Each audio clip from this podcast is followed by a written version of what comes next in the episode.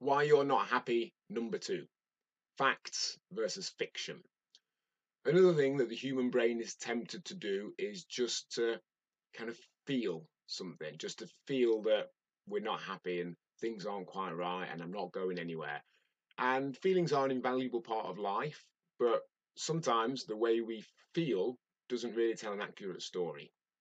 Facts do.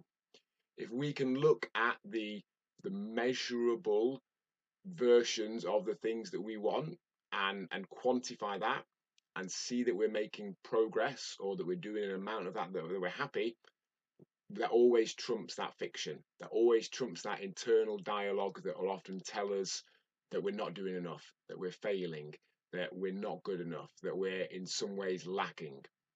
Facts will always trump fiction.